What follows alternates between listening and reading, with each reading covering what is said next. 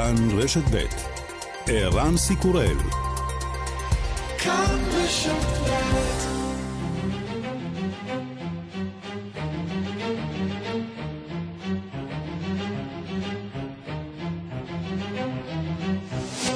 השעה הבינלאומית 26 בספטמבר 2021 והיום בעולם. בניו יורק נמשך מצד המנהיגים בדיוני העצרת הכללית של האו"ם. מחר יהיה זה תורו של הנציג הישראלי. כתבתנו המדינית גילי כהן מתלווה לפמליה. ראש הממשלה נפתלי בנט נחת לפני שעה קלה כאן בניו יורק לקראת עצרת האו"ם. מחר ינסה ראש הממשלה נפתלי בנט את אה, דבריו. עוד קודם לכן היום בשעות אה, אחר הצהריים שעוננו שעון ארצות הברית יפגוש ראש הממשלה בנט את שר החוץ של בחריין ואת השר לענייני מדינה של איחוד האמירויות. זאת תהיה הפעם הראשונה שראש הממשלה בנט יפגוש דמויות בכירות מהמפרץ של מדינות שחתמו על הסכמי אברהם עם ישראל. גם שם צפוי ראש הממשלה בנט לשאת מסר שבו אה, ישראל מושיטה יד למדינות נוספות להצטרף למעגל הנורמליזציה. עיראק סוערת בעקבות כינוס שהתקיים בסוף השבוע בארביל, שבו השמיעו מאות בני שבטים ואישי ציבור קריאה לנרמול הקשרים עם ישראל. בריאיון לכתבנו לענייני ערבים רועי קייס אומר מיטל אללוסי, פוליטיקאי עיראקי שידוע בתמיכתו בנורמליזציה, אותי לא יפחידו. ولا بديل للعراق ولغير العراق إلا السلام ودعاة الحروب תמכתי בשלום ואמשיך לתמוך בשלום. אין לי רק ברירה חוץ מהשלום. ההחלטה להוציא צווי מעצר נגדי ונגד משתתפי כנס הנורמליזציה היא החלטה איראנית. בחירות בגרמניה בפעם הראשונה מזה 16 שנים בלי אנגלה מרקל. בסוף השבוע עשתה מרקל ניסיונות אחרונים להשאיר את השלטון בידי המפלגה השמרנית. Sagen Sie, es geht um deine Zukunft. um die Zukunft deiner Kinder, um die Zukunft deiner Eltern. Und nur alle vier Jahre haben Sie die Möglichkeit, auf der Bundesebene zu entscheiden, wer soll diese Zukunft für Sie in Berlin mitgestalten. ההצבעה שלכם היא למען עתיד הילדים. אפשר להכריע רק אחת לארבע שנים. הצביעו למען המפלגה הנוצרית-דמוקרטית ולמען ארמין לאשט שיהיה הקאנצלר הבא של גרמניה. אלא שדווקא אולף שורץ מן המפלגה הסוציאל-דמוקרטית מוביל בסקרים. שני משאלי עם מעניינים באירופה, אזרחי סן מרינו הקטנטנה, מצביעים היום על הזכות לבצע הפלות. בשוויץ מצביעים אם להתיר נישואים חד-מיניים. הסקרים חוזים ניצחון לכוחות הליברליים, הזוגות כבר נערכים להתחתן. We found each other by chance and it has been bliss ever since. We're engaged and we want to get married, but unfortunately in Switzerland it's not yet possible. Hopefully this vote will change that. מצאנו זה את זה במקרה וזאת ברכה גדולה, אנחנו מאורסים ואנחנו רוצים להינשא, אבל למרבה הצער בשוויץ זה עדיין לא אפשרי. אנחנו מקווים שההצבעה הזאת תשנה את המצב. שוויץ היא אחת המדינות האחרונות במערב שעדיין לא מאפשרות נישואים חד-מיניים. וגם...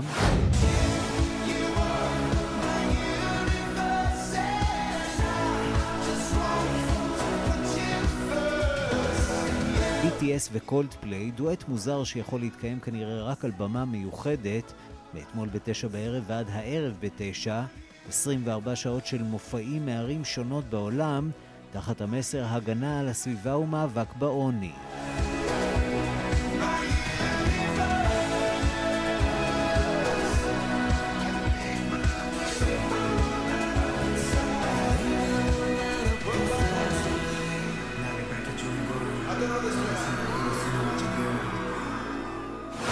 השעה הבינלאומית שעורך זאב שניידר, מפיקה אורית שולץ, בביצוע הטכני חיים זקן ושמעון דוקרקר, אני רנסי קורל, אנחנו מתחילים.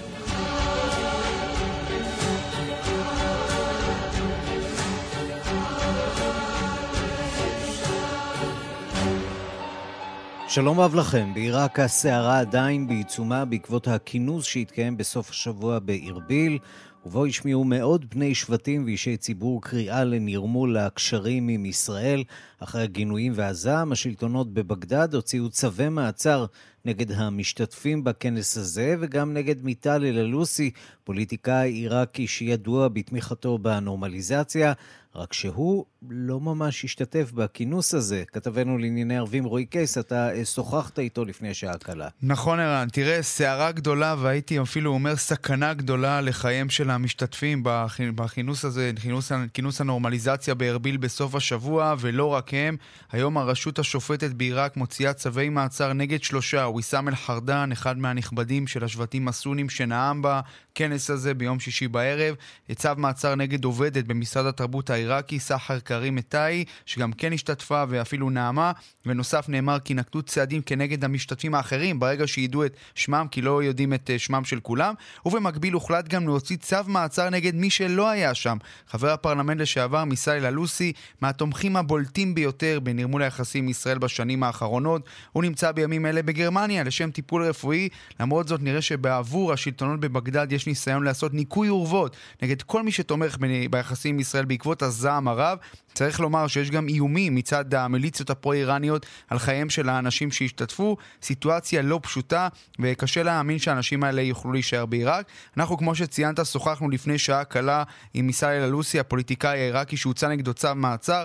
רעיון ראשון שלו אחרי צו המעצר לכלי תקשורת ישראלי. אה, הוא סיפר לנו שהיה בהלם כשהוא שמע על צו המעצר נגדו ונגד עיראקים אחרים שביטאו את דעתם החופשית. לעיראק יש חוקה שאמורה להבטיח את חופש הביטוי. הנה קטע מהשיחה איתו לפני שעה عقلا للأسف صدور مذكرة إلقاء القبض هذه هي لا تمثل الدستور العراقي هي تمثل عدم حرية الدولة العراقية ومدى هيمنة כן, אז אומר לנו מסלל אלוסי, הפוליטיקאי העיראקי, שהוצא נגדו צו מעצר. בעקבות הכינוס הזה, הצו מעצר הזה לא מייצג את החוקה העיראקית, הוא מייצג את אי החופש של המדינה העיראקית, ההגמוניה של משמרות המהפכה האיראנים על ההחלטות המדיניות, הביטחוניות, המשפטיות והכלכליות במדינה. אני עוקב אה, בכאב אחר צו המעצר הזה, אני בכלל פה בהמבורג, בבית החולים, מתפלא על צווי המעצר האלה שנועדו לאיים על האזרחים, לבטל את הדעות החופשיות, על מנת שאיראן תשלוט בחופש הביטוי. זה צו מעצר איראן. איראני, אומר לנו פשוטו כמשמעו ללוסי, מסביר שאיראן, עיראק, סליחה, צריכה להוכיח לעולם שהיא מדינה חופשית, בעלת ריבונות, כדי שהעולם יתייחס אליה ככזאת, והוא גם מבהיר לנו, אני לא הולך לסגת מהעמדות שלי בעקבות צו המעצר הזה. הנה עוד קטע מהשיחה איתו. كنت أدعو للسلام وسأبقى أدعو للسلام ولا بديل للعراق ولغير العراق إلا السلام ودعاة الحروب. כן, אז אומר לנו מיסאל אלוסי, תמכתי בשלום ואני אמשיך לתמוך בשלום. אין לעיראק ולמדינות אחרות ברירה אחרת חוץ מהשלום. מחרחרי המלחמות הם סוחרים, סוחרים בבני אדם ובערכים וגם בעתיד. אני אומר לפוליטיקאים שיוצאים, הפוליטיקאים בעיראק שיוצאים נגד הכינוס בארביל, אתם המושחתים, גנבתם את הכסף, אתם מעורבים בפשעים גדולים. שאלנו אותו אם הוא לא מפחד לחזור עכשיו לעיראק אחרי צו המעצר הזה, והוא השיב שיהיה מה שיהיה. השלום הוא הברירה היחידה לבני, לבנייתה של המדינה העיראקית. מי שקורא למלחמות הם הטרוריסטים והמושחתים. לא מעניין אותי מה שיוצא מבתי הדין האלה, מה שמעניין אותי הוא האמונה בעצמי, הכבוד שלי והכבוד למולדת. אני לא מפחד. מי שכנראה כן מפחד, ערן, הם האנשים שכן השתתפו בכינוס הזה, שירדו למחתרת, בראשם אותו ויסאם אל-חרדן שהזכרנו אותו מנכבדי השבטים הסונים. הוא אף פרסם התנצלות על דבריו ועל תמיכתו בנורמליזציה עם ישראל. לא ידעתי מה יש בהודעה שנתנו לי להקריא, כך זה נשמע.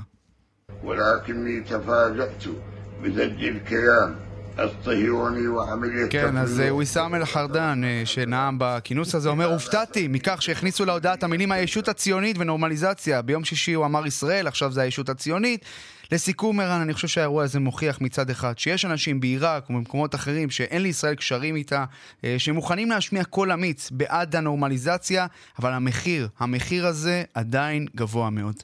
צריך להגיד שמיטל אללוסי אה, ביקר בישראל נכון, לפחות אה, פעם נכון, אחת אפילו. פרט אה, חשוב. נאם אה, ב... אה, בכינוס אה, הרצליה. איש מאוד אמיץ. כן, אז הוא לא רצה להתראיין.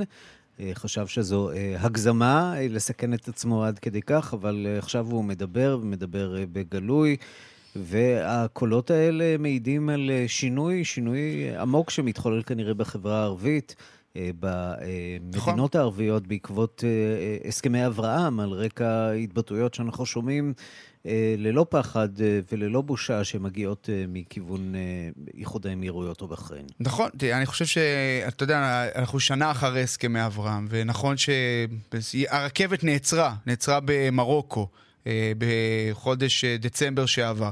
אבל עדיין אני חושב שהלך הרוח הוא שונה. כלומר, נוצר איזשהו מצב באזור שיש לך באמת מחנה שאנשים, גם אם הוא עדיין מיעוט, שכן משמיע את קולו באופן גלוי בעד יחסים עם ישראל. הוא אומר, אם לאיחוד האמירויות או למדינות אחרות יש, למה לנו אין? וזה אפילו גם משפיע, צריך לומר, גם על מדינות שיש לישראל שלום איתן, כמו מצרים וירדן, שאנחנו רואים בשנה האחרונה שהן מנסות להתקרב, אה, אז בהחלט זה גם מקרין למדינות אחרות. ועיראק, צריך לזכור, יש שם, הייתה שם קהילה יהודית מפוארת, אנשים זוכרים אותה לטובה, זה גם כן מרכיב שהוא מאוד משפיע על הרצון אולי כן להיות ביחסים עם ישראל, כי יש בישראל קהילה מאוד גדולה של יוצאי יהדות עיראק, וזה לחלוטין יש לזה קשר. עוד לא אמרנו מילה על מה שקורה בחבל הכורדי, שם נכון. אה, לא מעט ישראלים מסתובבים חופשי חופשי. ול, ולכן צריך לומר גם שהאירוע הזה לא יכל להתרחש במקום אחר בעיראק, אלא רק בחבל הכורדי בגלל העמדות הפחות ניציות, בגלל התמיכה האמריקנית בו, ולמרות זאת, ערן צריך להזכיר שהממשלה בעיראק בבגדד וגם בחבל הכורדי התנערו לחלוטין מהאירוע הזה.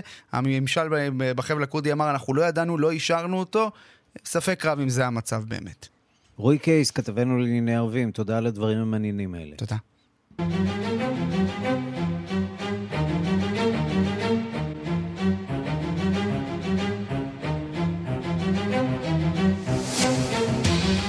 יום מרתק עובר על גרמניה. הבוקר נפתחו שם הקלפיות ואנגלה מרקל לא מתמודדת. אז מי יהיה הקנצלר הבא, או שאולי זאת תהיה קנצלרית? שלום לאנטוניה ימין, כתבתנו באירופה. שלום, ערן. את אה, מצטרפת אלינו מברלין, אז איך אה, נראה בוקר הקלפי ליד הבית, ומה אומרות התחזיות?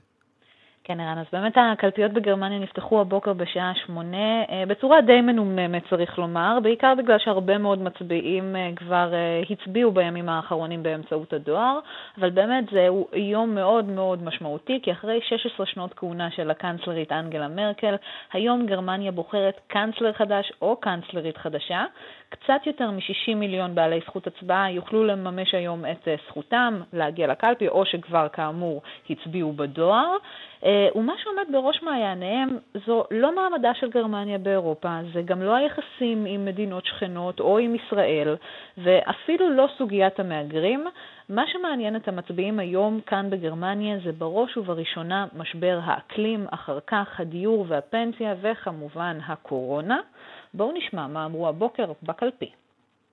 Dieses Jahr ist es total wichtig. Dieses Jahr ist es so wichtig wie ja noch nie ist irgendwie doof. Aber ich glaube, wenn אחת הבחורות שהצביעה הבוקר בברלין אמרה, זה מעולם לא היה כל כך חשוב להצביע כמו השנה. זה נשמע אולי קצת טיפשי, אבל אני חושבת שאנחנו צריכים ליצור תנאי מחיה טובים יותר לדור הבא, וזה הדבר הכי חשוב. אה, ערן, אני אזכיר כי הסקר האחרון שפורסם אתמול מבטיח קרב צמוד מאוד בין מפלגת השמאל-מרכז, המפלגה הסוציאל-דמוקרטית בראשות אולף שולץ, ובין מפלגת השמרנים של מרקל, שכאמור לא מתמודדת הפעם, אבל מריצה את יד ימינה מזה שנים, את ארמין לשט. המועמדת הירוקה, אנה לנה באבוק, צפויה לסיים במקום השלישי. המדגם הראשון אמור להתפרסם היום בשעה 7 שעון ישראל עם סגירת הקלפיות כאן בגרמניה, אבל יואב לוי, בלוגר שעוסק בפוליטיקה גרמנית ורבים נוהגים לעקוב אחריו בטוויטר, מסביר כי גם הערב ממש לא בטוח שנדע מי יחליף את מרקל. בואו נשמע. אני חושב שגם עם מוועדת תוצאות עדיין יהיה קשה מאוד לדעת מי הקאנצלר הבא. זו פעם ראשונה שבגרמניה יש המון אפשרויות אה, לקואליציות, ואם חושבים על זה אז כל קואליציה נראית פחות סבירה מהשנייה. אה, לדעתי זה ייקח עוד שבועות ארוכים. ובכן, ערן, הדבר היחיד שבטוח נכון לעכשיו, כי אני לא מהמרת על מי הולכת אה, להיות המפלגה הכי גדולה, mm-hmm. זה שהקנצלרית אנגלה מרקל נשארת איתנו עד שתקום כאן ממשלה חדשה, וזה עשוי לקחת לא מעט זמן, אולי אפילו חודשים, אולי אפילו עד שנה הבאה. אנטוניה, תודה. תודה, ערן. ושלום לפרופסור שלמה שפירא. שלום וברכה. ראש מכון אירופה באוניברסיטת אה, בר אילן, מומחה לגרמניה. למרות הקורונה, למרות הקשיים הכלכליים, בסך הכל אנגלה מרקל משאירה את גרמניה במצב טוב, שגשוג כלכלי. גם שגשוג כלכלי, גם uh, מצב יחסית בסדר מבחינת הקורונה.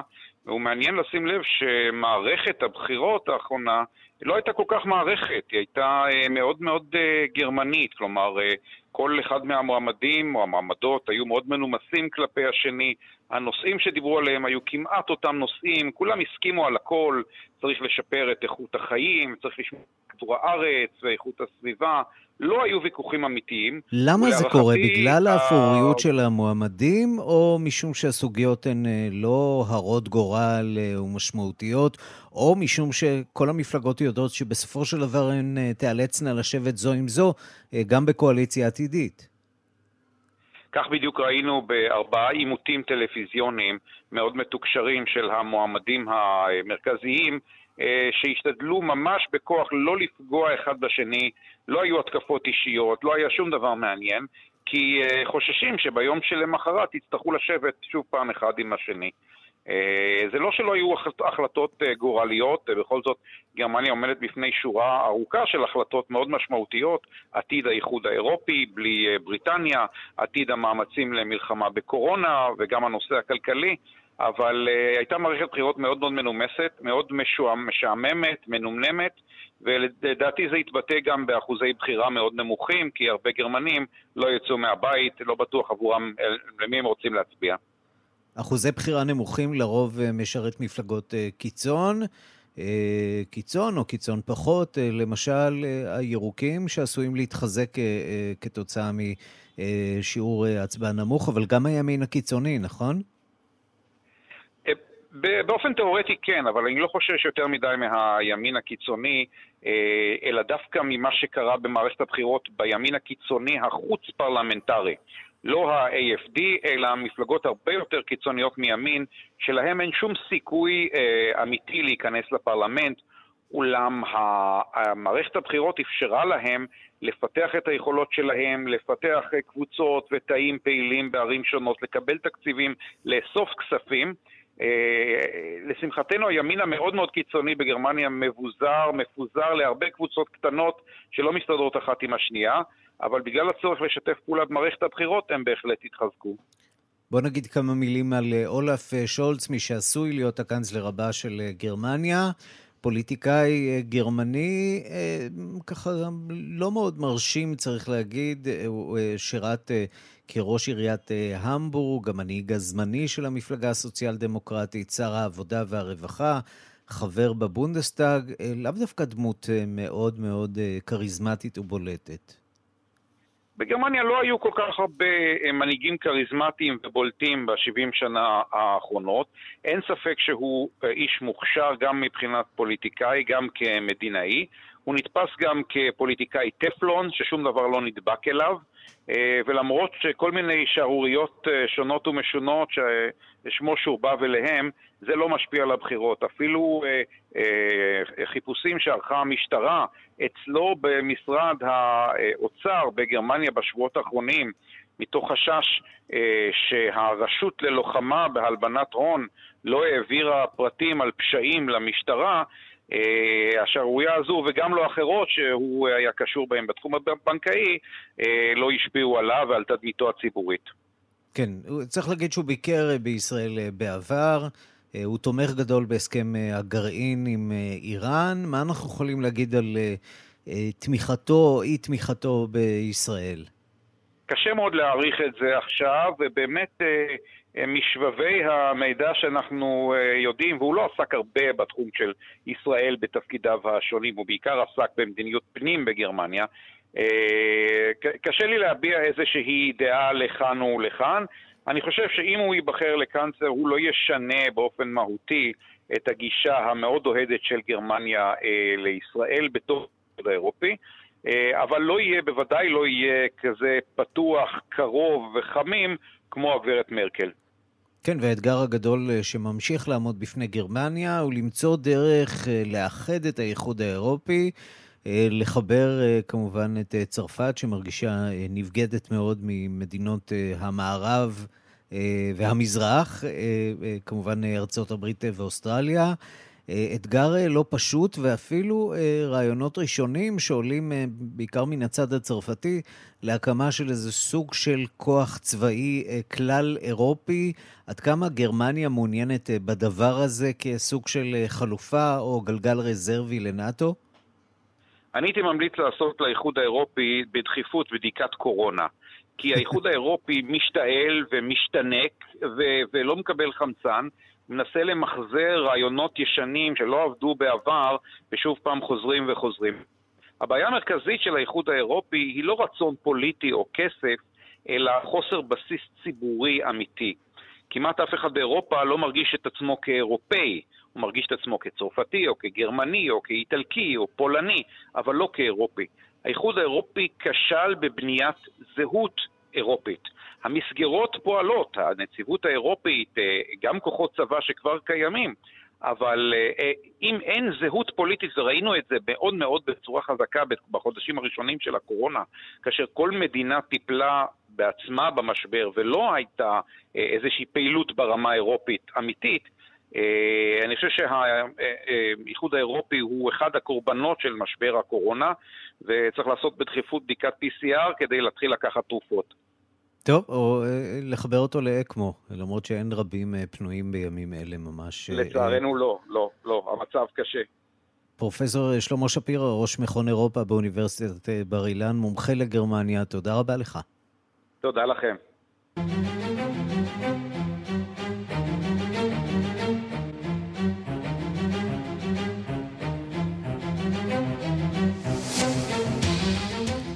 בניו יורק אה, ממשיכה להתכנס העצרת הכללית אה, של האו"ם במעמד אה, מנהיגים מכל העולם, חלקם משודרים באמצעות האינטרנט, במקרים אחרים מנהיגים מגיעים פיזית לנאום, והשנה מנשבת שם רוח של חזרה למלחמה הקרה, לצד ביקורת על תפקידיו של הארגון, של האו"ם, בהבטחת הסדר העולמי והקמת מסגרות עוקפות או"ם שמתכנסות בשולב. הדיווח של כתבנו גדעון קוץ. המושב בדרג בכיר של העצרת הכללית של האו"ם מתקרב לסיומו ודווקא הנוכחות המחודשת פנים אל פנים של רבים מהבכירים מביאה לעימותים המבטאים את מצב הפילוג והחשדנות המחודש וערעור על עצם תפקידו של האו"ם. וכך תקף בלילה שעבר ראש ממשלת מאלי, קוקלה מייגה, המייצג את הכת הצבאית שתפסה שם את השלטון, את חוסר ההצלחה של הכוח לשמירת השלום של האו"ם, שלא סייע למצבה הביטחוני של מדינתו, ו-15 אלף החיילים לא הפגינו התנהגות תוקפנית מדי בשטח. ובשעה שצרפת כואבת את מותו של עוד אחד מחייליה במאלי, ומתכוננת לחלוק לו כבוד ממלכתי, הוא תקף במיוחד את החלטת צרפת לשים רשמית קץ למבצע ברקן ולסגת מתפקידה המוביל במלחמה בטרור במרכז אפריקה, תוך ניסיון להעביר את כובד המשקל לאו"ם. plaçant le Mali devant le fait accompli et l'exposant à une, à une espèce d'abandon en plein vol. המצב החדש, הנובע מסיום מבצע ברקן, הציב את מאלי ללא התייעצות בפני עובדה מוגמרת, נטש אותנו כמו צייד שצונח באמצע הטיסה ומוביל אותנו לחפש דרכים ואמצעים כדי להבטיח טוב יותר ובאופן עצמאי ועם שותפים אחרים את ביטחוננו כדי למלא את החלל שייווצר בצפון המדינה. לגבי השותפים האחרים האלה, ראש ממשלת מאלי התאמץ להצדיק את פנייתו למיליציות הרוסיות הפרטיות, כוח וגנר, שהופעלו כבר באופן מסיבי במלחמת האזרחים בלוב. פנייה שעוררה ביקורת חריפה מצד האיחוד האירופי, וכפי שהזהיר שר החוץ של האיחוד, ג'וזף בורל, עלולה לפגוע באופן רציני ביחסי האיחוד עם המדינה. The reports coming from Mali where it seems that the transition authorities are discussing the possibility, as far as I know, no decision has been taken, but they are discussing the possibility to invite the Wagner Group to operate in the country. שר החוץ הרוסי, סרגי לברוב, ניצל את ההזדמנות כדי לבכות את ערעור סמכותו של האו"ם ומתן גושפנקה להתארגנויות חדשות המחזירות אותנו לדבריו למלחמה הקרה. В последнее время мы наблюдаем настойчивые попытки принизить роль ООН в решении ключевых проблем современности, задвинуть ее на второй план или превратить в послушный инструмент לאחרונה אנו עדים לניסיונות חוזרים ונשנים להקטין את תפקידו של האו"ם בפתרון בעיות המפתח לטובת אינטרסים אנוכיים, הכללים והמבנים שמכניס המערב כדי להוציא בניגוד לחוק הבינלאומי את אלה שיש להם עמדה אחרת. וכדוגמה הביא את הקמת הברית למען המולטילטרליזם על ידי צרפת וגרמניה, וכינוס הפסגה למען הדמוקרטיה על ידי הנשיא ביידן, שבחר את משתתפיה ברוח המלחמה הקרה המבשרת מסע צלב אידיאולוגי נגד כל המתנגדים. אכן, רוח המלחמה הקרה חזרה למסדרונות האו"ם. כאן גדעון קוץ. כמה צלילים אירוע בינלאומי שמתרחש אה, ממש אה, עכשיו, אה, אירוע אומי אולי אופטימי הרבה יותר, Global Citizen, אירוע קונצרט צדקה שמתקיים במקביל בבירות רבות ברחבי העולם ומשודר בשידור ישיר. זה התחיל בתשע בערב אתמול, עכשיו זה כבר הגיע לסידני, שידור חי. שיימשך 24 שעות עד 9 בערב, אפשר אה, לראות את זה ביוטיוב. נתחבר עכשיו אה, קצת לצלילים שמגיעים אלינו משם, מהקונצרט של Global Citizen Live בסידני, אוסטרליה.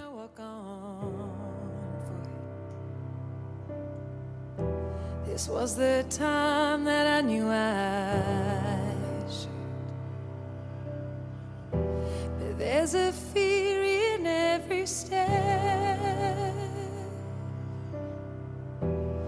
I still love where I just left. Two mountains I'm caught in the middle. אנחנו ממשיכים uh, לעקוב אחרי האירוע המלבב הזה. לפני שעה קלה, אגב, uh, uh, נאם שם אנטוני בלינקן, uh, שר החוץ uh, האמריקני. גם הוא דיבר על uh, הצורך בשיתוף פעולה בינלאומי, מתוך גישה מכילה יותר של האמריקנים. ואנחנו אה, רוצים לומר שלום אה, לכתבנו בוושינגטון, נתן גוטמן. שלום, ערן. אנחנו רוצים לחזור לאירוע הבינלאומי הפחות מלבב אה, של הימים האחרונים, הכינוס של עצרת האו"ם. ראש הממשלה נפתלי בנט נחת בצהריים בניו יורק לקראת הנאום שלו. נתן, מה אנחנו יודעים על נאומו הצפוי של בנט? כן, קודם כל אנחנו יודעים שזה נאום שבגלל אילוצי אה, אה, מחג, שבת ומועדים אה, יוצא ממש בסוף של פרק הנאומים של מנהיגי המדינות בעצרת הכללית של האו"ם, מה שאומר שגם כך הרי העצרת מתנהלת בפורום יחסית מצומצם בגלל הקורונה, אבל כרגע זה, בגלל שזה כבר השבוע השני, הרבה מהמנהיגים הגדולים, אפשר לקרוא להם, אה, כבר לא נמצאים בניו יורק לעצרת הזאת, אה, כך שהם לא יהיו פגישות מסדרון רמות דרג, אם כי אה, ראש הממשלה כן מתכוון להיפגש לראשונה מאז נכנס לתפקידו עם אה, שרים בכירים ממדינות הסכמי אברהם. אנחנו יודעים מהדברים שפורסמו בשם אנשים בסביבתו של בנט על כך שהוא מתכוון לעשות נאום שיהיה שונה מהנאומים שאורגנו להם בשנים האחרונות מראש הממשלה לשעבר נתניהו, כלומר בלי הזעם אה, שאפיין אותם, גם בלי האלמנטים הוויזואליים שנתניהו נהג להוסיף, אנחנו זוכרים את הציורים, הבריסטולים, התמונות, הם לא יהיו אה, כאלה אלמנטים. מה כן, אה, בנט צפוי לדבר בעיקר על מעמדה של ישראל, על התרומה של ישראל לעולם, על העצמאות שלה והיכולת שלה לפעול באופן עצמאי מול איומים שעומדים מולה, ואיזשהו רצון להוכיח שהיא לא מצפה לחסדי העולם או לעזרת העולם כדי להגן על עצמה, אבל רוצה לשחק תפקיד מוביל בעצמה בנושא הזה. הנאום הזה מגיע בשעה שישראל ניצבה אולי מול איזושהי תזכורת למגבלות של כוחה בארצות הברית, או אולי לבעיות הפוטנציאליות שהיא עלולה לעמוד מולן בעתיד, כאשר אה, ההצבעה על אישור אה, הסיוע המיוחד לכיפת ברזל התעכבה בכמה ימים בלחץ הפרוגרסיביים, ראש הממשלה התייחס לנושא הזה לפני שהוא המריא מישראל. הנה קטע מהדברים. אנחנו ראינו שברגע האמת נציגי העם האמריקני תומכים תמיכה גורפת, 420 מול תשעה בישראל באותה הצבעה על החימוש מחדש של כיפת הברזל. יש אה, קבוצה קטנה, אנטי-ישראלית, שעושה הרבה רעש, אבל uh, החבר'ה האלה נכשלו. כן, בנט ייפגש גם עם נציגי הקהילה היהודית, אולי החזית המרכזית שישראל רואה במאבק הזה בניסיון לבסס את התמיכה לישראל בארצות הברית. ברור שיש הבדל גדול בין הזירה הפנים-אמריקנית שמאוד מאוד תומכת בישראל, לבין זירת האו"ם, שם ישראל מתקשה יותר. כן, ואנחנו אה, נביא את הנאום אה, של ראש הממשלה בנט מחר אה, בסביבות השעה 4, גם בכאן 11 וגם בכאן רשת ב'. נתן, בוא נעבור לחקירת אירועי השישה בינואר שבהם פרצו מאות מתומכי הנשיא לשעבר טראמפ לגבעת הקפיטול בניסיון לשבש את הליך ההצבעה. עכשיו מתברר שלפחות אחד מהם היה מודיע של ה-FBI. מה, ה-FBI היה מעורב בסיפור הזה? זהו, לא, לא מעורב כמובן אה, בדרך שבה טוענים הקונספירטיביים, כלומר לא עמד מאחורי האירוע, אבל מתברר אה, מדיווח בניו יורק טיימס, שמתבסס על מסמכים אה, שהוגשו לבתי המשפט גם, שלפחות אחד מאנשי אה, ארגון ה-Proud Boys, שהיו אה, חלק מהפשיטה הזאת על הקפיטול, היה אה, מודיע של ה-FBI, ותוך כדי הפשיטה הוא עדכן את אה, מפעיליו בהודעות טקסט על מה שקורה. אה, זה מעניין קודם כל כי זה תמיד מעניין לדעת איך הדברים האלה פועלים מאחורי הקלעים ואיך ארגוני הביון ואכיפת החוק בעצם נמצאים בתוך הארגונים האלה גם כן. זה גם מעיד על העובדה שה-FBI אולי ידע יותר בזמן אמיתי על מה שמתרחש ממה שידעו כוחות אחרים, כי בעצם אחת, אחת הבעיות עם אירועי השישה בינואר הייתה ההפתעה הגמורה מהעובדה שההמון הזה פשט על אה, גבעת הקפיטול, מתברר שלפחות היה אדם אחד שעדכן בזמן אמיתי. מה שחשוב יותר אבל זה שמהדיווחים של אותו מודיע, מתברר, או לפחות טענתו העקבית היא, שלא היה מדובר באיזושהי פשיטה מכוונת, שהפראוד בויז עצמם לא תכננו לעשות את זה ולא ידעו אפילו לאן הם הולכים, הם זרמו עם הקהל אחרי העצרת אה, של טראמפ והם אה, היו נלהבים, אולי משולהבים, אבל לא היו חלק מאיזושהי תוכנית הם, אה, שנהגתה מראש. לפלוש לקפיטול, זה יקשה על הניסיונות של התביעה בהרבה מהתיקים שמתנהלים בבתי המשפט להוכיח שזה היה מאמץ שתוכנן מראש. מצד שני, זה גם יקשה על אה, הנשיא לשעבר דונלד טראמפ לטעון שלנאומו ולדברים שאמר קודם לכן לא היה חלק במוטיבציה של האנשים האלה להמשיך אחר כך ולעלות על הקפיטול. נתן גוטמן, כתבנו בוושינגטון, תודה. תודה רבה. דיפלומטיה של שבויים, כך מכנים בקנדה את הסאגה האחרונה בת כמעט שלוש שנים, בהם שני אזרחים אה, קנדים נאסרו על ידי השלטונות אה, בסין בתגובה למעצר הבית של אה, סמנכ"לית ענקית הטלקום הסינית חוואוי. מי עומד מאחורי עסקת השחרור ומה עבר על השניים בכלא הסיני? על כך כתבתנו בוונקובר, לימור שמואל פרידמן. 1020 ימים בתא המעצר בסין הסתיימו בשבת בבוקר בעבור שני המייקלס. מי שפעלה במרץ והפעילה קשרים מאחורי הקלעים, רעייתו של מייקל קובריק, וינה נג'יבולה. היא נולדה ברוסיה, גדלה באפגניסטן וחיה בטורונטו. היא עסקה בעברה בפתרון סכסוכים בינלאומיים והייתה המנוע בסיפור הזה. בדצמבר 2018 עצרה קנדה בנמל התעופה בוונקובר את מנג וואנג'ואו, סמנכ"לית חוואווי, ענקית הטלקום הסינית. זאת לבקשת ההסגרה שהוציאה נגדה ארצות הברית ובעיקר הנשיא הקודם דונלד טראמפ. האישום, חוואווה פועלת בארצות הברית וערכה משם עסקאות כלכליות עם איראן באמצעות חברת בת, חרף העיצומים הכלכליים שהטילה ארצות הברית על איראן. במהלך תקופת מעצרה כמעט שלוש שנים כאמור, שהתה ג'ו באחוזתה בוונקובר כשלרגלה אזיקון. כל העת בבית המשפט בקנדה נידונה רק סוגיה אחת, האם קנדה מחויבת להסגירה לארצות הברית. עשרה ימים אחרי שנעצרה עצרו שלטונות סין שני אזרחים קנדים באשמת ריגול. מייקל ספאבור, איש עסקים, ומייקל קובריק, דיפלומט לשעבר, שעבד בארגון העוסק בפתרון סכסוכים בינלאומיים. רעייתו וינה, שאגב נפרדה ממנו זמן קצר לפני שנעצר, התגייסה למשימה לשחררו. It's about two innocent Canadians, two Canadians detained unjustly simply for being Canadian. המעצר הזה הוא של שני קנדים שנאסרו בגלל שהם קנדים. התעקשה וינה נג'יבולה ופעלה בכל יכולתה לקידום פתרון דיפלומטי. דיפלומטי. קנדה בין הפטיש לסדן, אם תאפשר לשר המשפטים להשתמש בסמכותו ולדחות את בקשת ההסגרה, תסתבך עם השכנה מדרום. השכנה באסיה לוחצת לשחרר, ובינתיים מייקל ספאבור נידון ל-11 שנות מאסר באשמת ריגול. השניים יושבים כל אחד בנפרד בתא מעצר של שלוש על שלוש, ביקור קונסולרי פעם בחודש ומדי פעם הועברה לידיהם ערימה של מכתבים מבני המשפחה בקנדה וניתן להם מספר מוגבל של שעות לקרוא הכל ולהגיב. 24 שעות של אור בחדר וארוחות של אורז ומעט ירקות. הם לא יצאו לחצר ולא ראו עץ ירוק כמעט שלוש שנים. בתוך כך הוסבר להם שפרצה מגפה בעולם והם התקשו להאמין להסבר של סין מדוע נאסרו הביקורים של הקונסול הקנדי. לפני שבועיים בלבד, אלף ימים למעצרם ארגנה וינה צעדת שבעת אלפים הצעדים. זהו מספר הצעדים שמייקל צעד מדי יום בתא המעצר כדי לשמור על בריאותו ושפיותו. Because that is the number of steps Michael paces every day in his cell. Um, he gets to walk in circles, often holding a book or reciting songs, 7,000 steps or 5 kilometers of contemplation, prayer and courage for him. מעצרם של השניים הוא הנזק האנושי, אבל לא היחיד שנגרם לקנדה. בשלוש השנים הללו פתחה סין בעיצומים נגד קנדה. ראשית, עצרה את יבוא פולי הקנולה בטענה שנמצאו בהם מזיקים. והמשיכה בהפחתת היבוא מקנדה עד לכדי 60 אחוזים. מדובר במסחר כולל של 70 מיליארד דולר בשנה.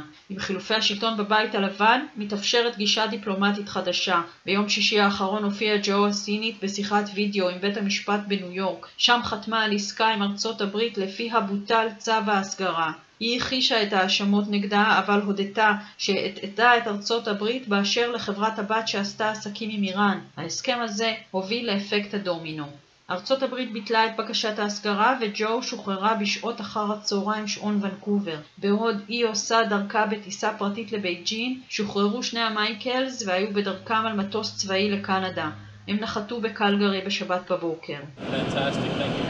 נהדר לחזור הביתה, אמר מייקל קוברי כשיצא מהמטוס, רזה, חיוור וחבוק בזרועות וינה ואחותו שבאו לקבלו. אני מודה לכל מי שעזר, יש לי מה לספר, אבל לא עכשיו. זוהי, ללא ספק, דיפלומטיה של בני ערובה. מוונקובר לימור שמואל פרידמן. נשיא קטלוניה לשעבר קרלס פוצ'דמון הודיע כי ישוב ממקום גלותו בבלגיה ויחזור לאיטליה לצורך שימוע בבית המשפט לנוכח בקשת ההשכרה של ספרד נגדו. פוצ'דמון נעצר ביום שישי על ידי משטרת איטליה, חרף היותו חבר הפרלמנט האירופי שנהנה מחסינות מלאה. וכמובן שהמעצר והשחרור הזה שוב מעוררים את התנועה הבדלנית שנקלעה לאחרונה למשבר בדעת הקהל. שלום לכתב תחום החוץ בן יניב. כן, שלום ערן. אז, אז פוג'מון אה, מבוקש בספרד, אבל ממשיך אה, לנדוד באירופה. במסעותיו הוא מגיע לאיטליה, שם הוא משתתף אה, בפסטיבל תרבות קטלוני לא פחות, וזה כמובן אה, מרגיז מאוד את השלטונות בספרד. כן, מרגיז מאוד. צריך לומר, סרדיניה הייתה לאיזושהי תקופה גם איזושהי קולוניה של הקטלנים לפני שהם התאחדו עם הספרדים, אז בגלל זה יש קשר עוד יותר חזק שהולך אחורה הרבה שנים. Mm-hmm. וכמו שאמרת, קרלס פוג'דמונט, נשיא קטלוניה, ממובילי משאל העם לעצמאות החבל בשנת 2017, משאל עם שהוגדר כלא חוקי על ידי הממשלה הספרדית, נעצר בלילה שבין חמישי לשישי כשנחת באי סרדיניה לצורך השתתפות באותו פסטיבל תרבות uh, קטלני. בצהרי יום שישי הוא כבר שוחרר אה, ללא צווי מעקב, ופוג'דמונט, שנהנה מחסינות מלאה מתוקף היותו חבר הפרלמנט האירופי, בכל זאת נעצר על ידי הרשויות באיטליה לאור בקשת ההסגרה של הספרדים כנגדו. פוג'דמונט סיפר אמש על השעות הקשות במעצר. הנה. Han estat unes hores eh, difícils, però no eh, impensables, coneixent el recorregut que Espanya està fent els darrers quatre anys per intentar impedir la nostra כן, אז קרלס פוג'דמונט אומר, זה היה קשה, אך לא בלתי יעלה על הדעת. נוכח הדרך בה בחרה ספרד לנקוט בשנים האחרונות, וזה לסכל את החופש שלנו. חופש התנועה, חופש הביטוי וחופש הפעולה הפוליטי. הכל בניגוד לרעיונות של אירופה דמוקרטית לה אנו שואפים. וערן פוג'דמונט בן ה-58 חזר באמצעות המעצר המתוקשר הזה לכותרות. האדם אותו מגדירים עד היום קטלונים רבים כהנשיא המכהן שלהם, התקבל אתמול כגיבור בפסטיבל התרבות הקטלני בעיר אלאגרו שבסרדיניה. הוא התקבל שם בכל חצוצרות ומחיאות כפיים, כך זה נשמע.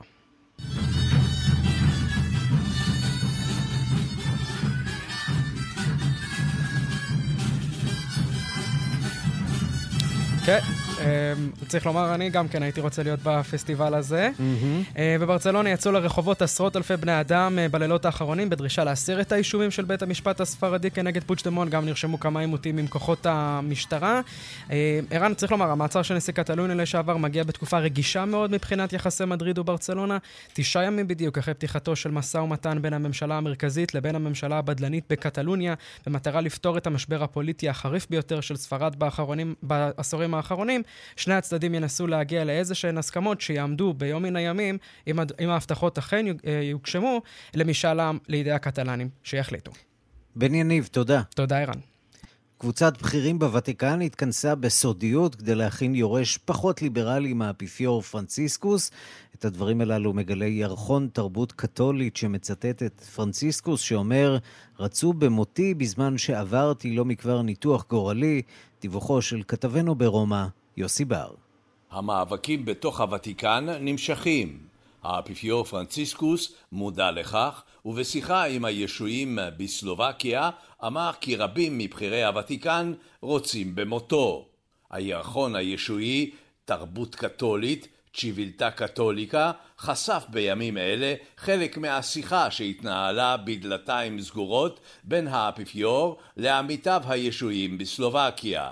הוא גילה כי כאשר פרנציסקוס עבר לו מכבר ניתוח גורלי בבטנו, חלק מבכירי הוותיקן התכנסו בסודיות כדי למצוא יורש מתאים ופחות ליברלי לאפיפיור. האנשים חוששים מהחופש ומהחידושים בכנסייה, אומר האפיפיור, ומוסיף כי רבים מאשימים אותו במתירנות גדולה מדי בכך שהוא דואג לבעיות החברתיות של המאמינים ומזניח את המסורת והאמונה באל. התייחסותו כלפי ההומוסקסואלים הוא אחד הדברים שמכעיסים את הפלג השמרני.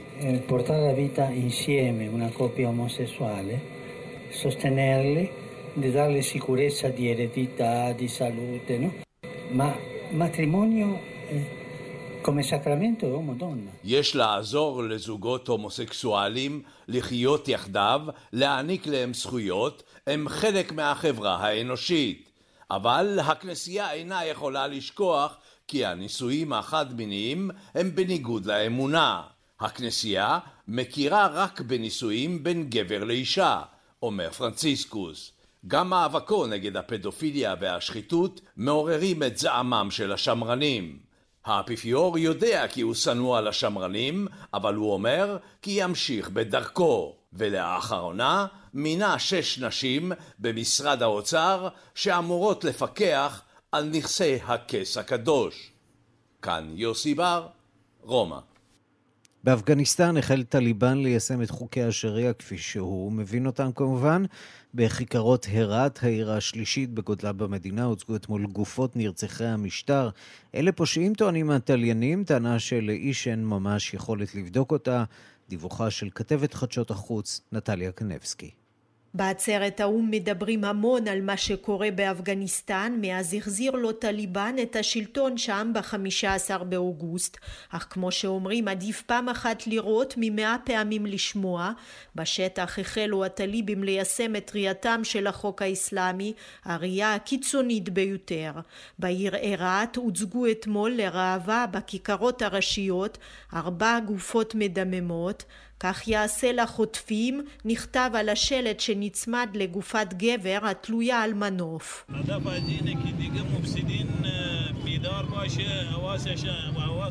מטרת המעשה הזה היא להתריע לפני כל הפושעים ולהראות שהם לא בטוחים, אמר אחד החמושים שביצעו את התלייה.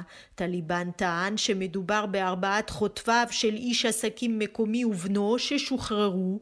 החוטפים נרצחו בקרב יריות לטענת הטליבים. אלחמדוללה ما جرائم و این مسائل را ما توانایی را داریم ما برای این ملت اطمینان میدیم که انشاءالله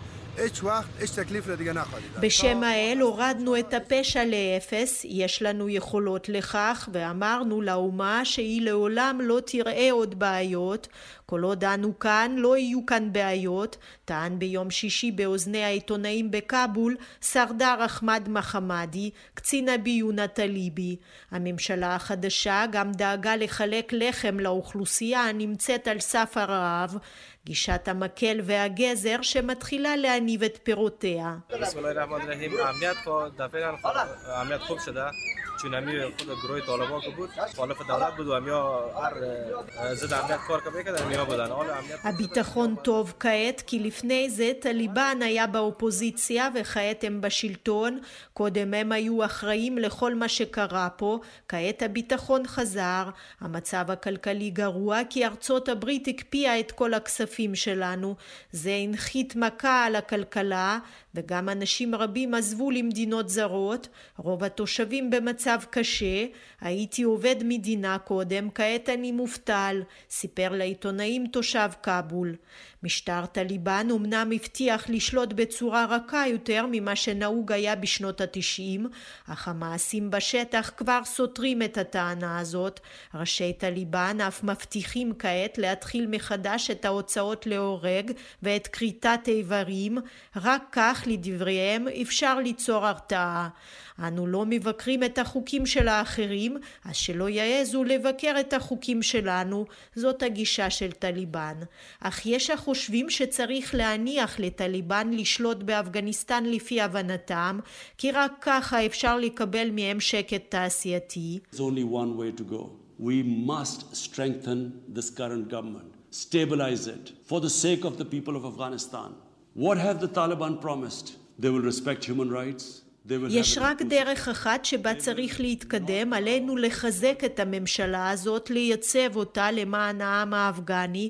מה הבטיח טליבן? הם יכבדו זכויות אדם, הם יכללו נשים בממשלה, הם לא ירשו למחבלים לנצל את אדמתם, הם נתנו חנינה, לכן אם העולם מעודד אותם ללכת בדרך הזאת, זה יהיה מצב מנצח בעבור כולם, כך טען באו"ם ראש ממשלת פקיסטן השכנה, עמרן חאן.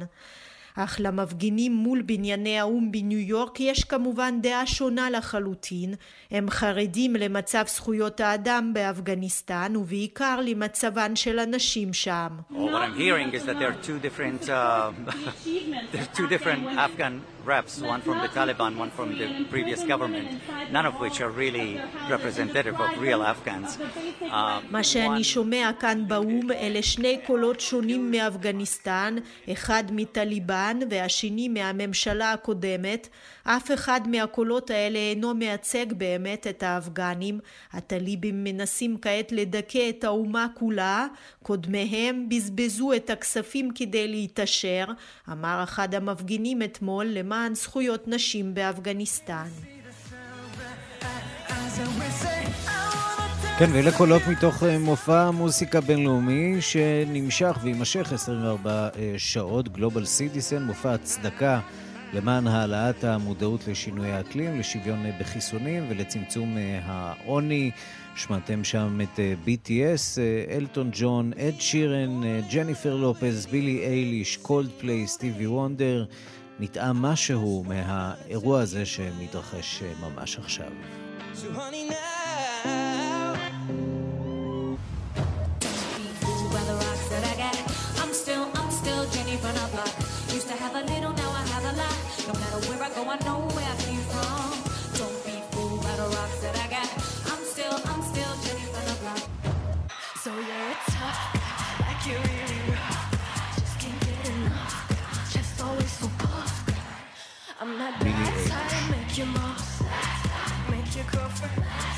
Might seduce that's high. Coldplay.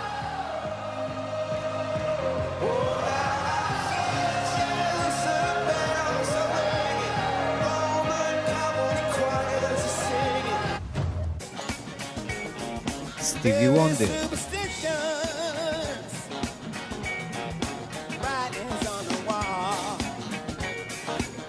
וכך זה נמשך ונמשך, ויימשך עוד אה, שעות ארוכות. אה, עד עכשיו שידרו מסידני בשעות האחרונות, עכשיו יעבירו את השידור ללגוס אה, שבניגריה.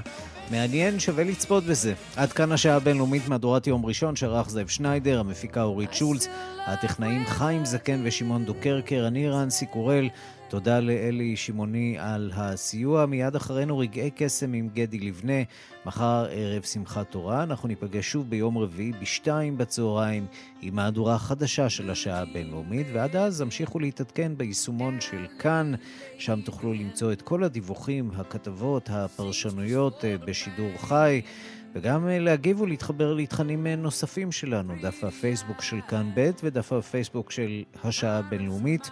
מחכים אה, לשמוע מכם שם. כתובת הדור האלקטרוני שלנו, בינלאומית, את כאן.org.il. חג שמח, מועדים לשמחה. להתראות.